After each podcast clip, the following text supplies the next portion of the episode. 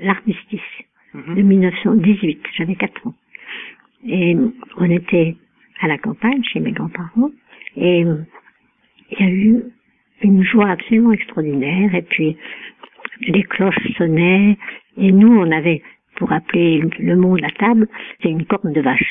Alors je me rappelle, je, je soufflais dans la corne de vache, et puis on nous avait fait des petits drapeaux, et c'était difficile parce que on n'avait jamais de tissu rouge, du bleu, du blanc, on en avait, mais trouver du tissu rouge. Alors on allait sur la route, tous les, enfants de la maison, les voisins, tout ça, avec nos, notre drapeau, nos petites cloches et tout ça. Ça, je me rappelle très très bien. Et papa est revenu de la guerre, donc, euh, mais il est revenu avec, euh, enfin, c'est l'époque de la grippe espagnole. Il y a eu beaucoup de, morts et de malades. Et papa, qui était à l'armée d'Italie, je crois, quand il est revenu, il nous racontait qu'il y avait tellement de morts qu'on les, les emportait dans des brouettes, on pouvait pas les mettre dans, dans une voiture. Alors ça, vraiment, ça m'avait, ça m'avait, oh là là, quelle horreur, la guerre et la maladie. Pas mal plus tard, le franc avait perdu sa valeur, tu vois. Alors, je me rappelle, nous, on tapait sur la table en disant, comment, comment, un citron coûte 9 sous, je sais pas quoi. Et puis, vers un peu plus tard, il y a eu la, la monnaie anglaise euh, qui a monté énormément et notre le franc qui dégringolait. Alors, papa nous expliquait ça, alors moi je savais pas bien ce que c'était, et je me représente absolument la monnaie anglaise grimpant l'escalier, enfin tu vois, je, je comprenais pas. Mais ça, c'était en 29, pendant la crise des années 30, ou c'était plus tard ou avant Oh, ça devait être avant, parce qu'en 29, quand même, j'avais 14 ans, j'aurais compris, enfin. Mhm. Tandis que là, je devais être très petite. Tu sais, c'est l'époque où euh, la monnaie en- allemande aussi avait perdu absolument toute valeur. Papa nous disait que quand on voulait acheter son pain, il fallait avoir toute une valise de billets. Alors voilà mes, mon instruction financière de l'époque. Il y avait, enfin, tu te rappelles de comment c'était justement pendant la crise euh, de 1930 Est-ce que vous avez senti euh, Il y a d'abord eu en 34, il y a eu une, une offensive anti-républicaine absolument énorme. Et la Troisième République, il y avait des chutes de ministères euh, tous les tous les trois mois. Enfin, il y avait une instabilité incroyable. Et alors, je me rappelle des manifestations place de la Concorde avec euh, des quantités de milliers et milliers d'étudiants, je ne me rappelle pas très bien, puis de salariés, tout ça, euh, qui voulaient faire tomber la Troisième République, tu vois. Oui, c'était très agité. Puis alors, il y avait dans le nombre, il y avait pas mal de communistes aussi, tu vois. Il y avait des espèces de royalistes aussi qui étaient contre, euh, contre la Troisième République. Et ça a fait beaucoup avancer. Je crois que ça s'appelait le Front Populaire, oui, c'est ça.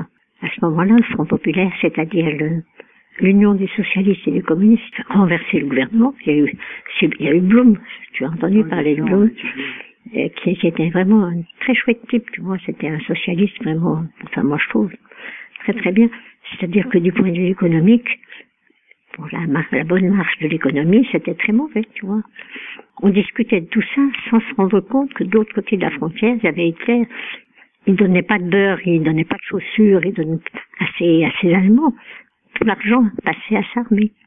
Et ça, nous, on s'en rendait pas compte. Je me rappelle avoir entendu quelqu'un qui était allé en Allemagne et qui était stupéfait, qui disait les gens ont droit à une chaussure, une paire de chaussures tous les deux ans, et ils ont rien, pas grand chose de bon à manger, mais l'argent du sert à armer terriblement. Personne ne le croyait. On se doutait absolument pas. On était occupés avec nos affaires intérieures.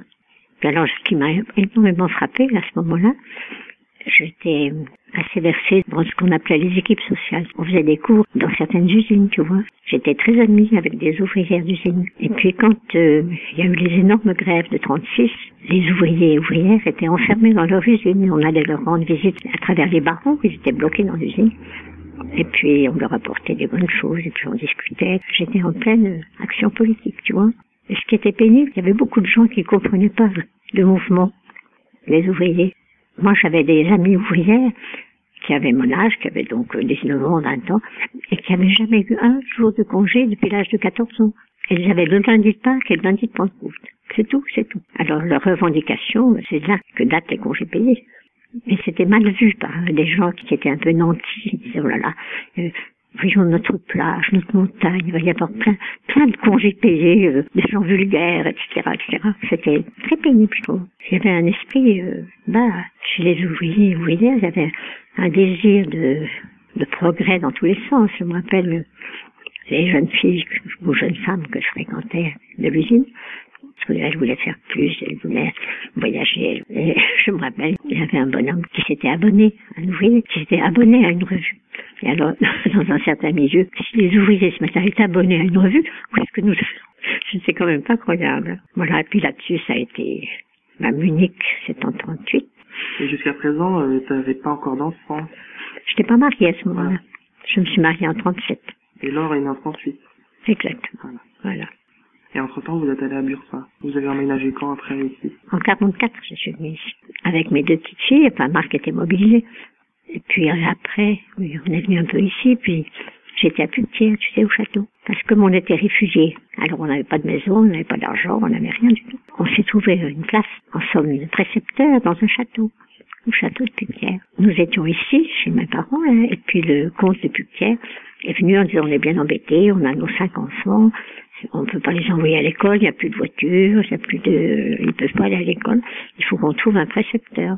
Alors, j'étais là avec mon mari et puis nos petites filles. Et puis alors Marc, qui était très très réaliste, parce que lui, il n'était pas fait pour être précepteur. Hein. Il a dit, ben nous, on va y aller, on sera nourris, logés, on est tous les deux licenciés. Et ça, c'est dans quelle année? En 40, après qu'il a été démobilisé. Alors, on est allé au château, à côté du château, où ils nous ont donné un logement, ils ont été très sympas. Ils nous ont fourni un logement, du bois, ils nous payaient tout. Et puis peut-être qu'ils nous donnaient un petit salaire, mais enfin on était entretenus, tu vois. On a passé toute l'année, la fin de 40 et un grand bout de 41, à l'abri dans ce château, qui était très beau, avec un parc, des bois, des fleurs, des vaches, des cochons, des couvées, du lait, de tout, de tout, de tout. Et tes parents, ils habitaient encore là à l'époque? Mes parents habitaient Grenoble. Ici, la, la maison n'était pas aménagée pour y habiter. J'y ai passé un hiver d'ailleurs ici, mais on a, on a caillé, c'était épouvantable. Les hivers de la guerre ont été très très neigeux. Et puis des routes très mauvaises, puis d'ailleurs on n'avait pas de voiture, donc on allait à bicyclette, on se cassait la figure. Marc est resté avec moi. Alors lui, il faisait les maths, je sais pas quoi, l'anglais et autres. Moi, je faisais le reste un peu. Et puis mes petites filles, c'était Mémé et Rosalie qui les gardaient dans la journée. Ça, tout ça, c'était petit. Nous avons énormément aimé on était un peu malheureux, si tu veux, d'un côté, mais on était à l'abri, et puis c'était tellement beau comme endroit. Puis on était, on s'aimait beaucoup, on se baladait, on, avait des gentils petits enfants. On a été heureux, bien que ce soit la guerre. Nous n'avons pas trop ressenti la guerre à cet endroit-là, mais c'est plus c'est après, quand on a quitté notre abri. Alors on est allé près de Grenoble, et là, c'était sur les pentes du Vercors, tu sais. Mais ça a été très dur. Du point de vue nourriture, c'était épouvantable. C'est d'ailleurs pour ça que certains de mes enfants n'ont pas une santé formidable, parce que bébé, ils n'ont pas eu ce qu'il fallait. Et puis, on était dans un environnement plutôt genre résistance. Enfin, quand Pétain s'est mis à exagérer avec, avec Laval et tout ça, tu vois, à faire des accords avec les Allemands, à faire la poursuite des Juifs, tout ça, on a basculé vraiment du côté résistance. Et puis, mon petit frère est donc parti pour échapper au service du travail. Il est parti dans les montagnes et tout ça. Du coup, nous, on était en plein là-dedans. Mais pourquoi vous avez dû quitter Pupitière Parce qu'ils avaient plus besoin de vous bah, C'était fini. Ils se sont organisés autrement. Et puis, il fallait bien que Marc gagne sa vie, quand même. On avait loué une maison. Un froid, tu peux pas t'imaginer. Il y avait des rats partout. Et alors là, on était dans un milieu très, un peu spécial parce que très près de nous, il y avait des juifs qu'on aimait bien qui étaient cachés sous un faux nom, tu vois. Et alors, on les fréquentait beaucoup, ils venaient voir les enfants, tout ça, on, les aimait bien. On était un peu des deux côtés, enfin, je ne sais pas comment dire, enfin, on faisait ce qu'on pouvait, mais on n'y pouvait rien. Ils étaient cachés, enfin, ils étaient sous un faux nom d'une maison au-dessus, oui. Et à ce moment-là, tu sais, plusieurs fois, on cherchait à camoufler des enfants juifs dans des familles, tout ça. Alors nous, on n'a pas eu à s'en occuper. Enfin, une fois quand même, on a caché au grenier, un, je crois que c'est un Alsacien, il était déserteur de, de l'armée allemande, tu vois. Alors on l'a caché un petit peu. Il est resté longtemps? Non, il y avait des Allemands partout, on n'était pas à un bon endroit. Dans la maison à côté de chez nous, enfin en dessous, c'était la commandanture. Ça nous fait un drôle d'effet parce qu'il y avait un, un Allemand qui était très très musicien, très cultivé, qui était malheureux comme je sais pas quoi. Ça faisait, ça faisait de la peine, tu vois. C'était une victime lui aussi. Je crois qu'il était autrichien. Alors à ce moment-là, les Allemands ont voulu ruiner le Vercors, qui était un lieu de résistance pour ruiner les gens, il fallait leur enlever leur gagne-pain et leur nourriture. Ils se sont emparés de toutes les vaches du plateau. Et alors on a vu descendre des centaines de vaches et ils les ont enfermées à Grenoble, là où il y a le parking, à l'entrée de Grenoble. Et puis, ils ont eu l'audace de mettre dans le journal l'autorité, l'occupation, voyant la difficulté de se nourrir des Grenoblois, veut bien leur proposer de la viande. La zone libre, ça restait maintenu jusqu'à quelle date? Jusqu'à 42. 42 et à partir de 42 euh, C'était pareil partout. D'accord. Parce que, à partir du moment où les Alliés ont commencé à bouger dans le, en Afrique du Nord, alors les Allemands se sont débarrassés des Italiens, parce que c'est les Italiens qui étaient dans toute notre armée d'occupation ici. Mais ils trouvaient que les Italiens étaient trop gentils.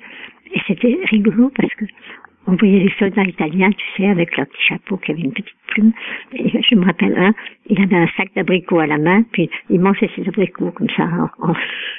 C'était pas sérieux, si tu veux, vis-à-vis des Allemands. Et les Italiens sont partis, et c'est les Allemands qui ont pris toute la place, et là c'était autre chose. Là, c'était, vous avez senti la différence. Oh là là. On pouvait plus aller à Grenoble facilement, il fallait, il fallait descendre du tram, traverser le pont à pied pour rentrer dans Grenoble, puis se fouiller les sacs et tout, hein, dans, dans les deux sens. Et alors quand les Alliés sont entrés dans Grenoble, c'était en août 44, alors ça a été une joie extraordinaire, c'était après la mort de mon frère. Mon frère qui avait la, la charge de ralentir, enfin d'empêcher que les Allemands reçoivent des renforts pour laisser monter les Alliés. Alors, je me rappelle, j'avais mon mari a dit, faut descendre à Grenoble, faut aller voir l'arrivée des Alliés à Grenoble. Et je lui ai dit, écoute, qu'est-ce que tu veux que je fasse? Je peux pas laisser les quatre petites filles. Je peux pas, je peux pas y aller, je peux pas y aller. Alors il m'a secoué, il m'a dit, allez, si, il faut y aller. Je lui ai dit, mais il n'y a plus de pont. Ben non, il n'y a plus de pont, mais ça fait rien, on, marchera sur les, et en fait, on a traversé le drac sur, sur des espèces de poutrelles métalliques avec le drac, le drac qui est une très grosse rivière. J'avais une peur. On marchait à quatre pattes sur cette espèce de poutrelle. Vous êtes arrivé à temps? J'avais des Américains partout. Alors, euh, on se prenait un Américain, on les causait. C'était très, très, très joyeux. Et ben voilà. Je crois que j'ai fini, tu sais.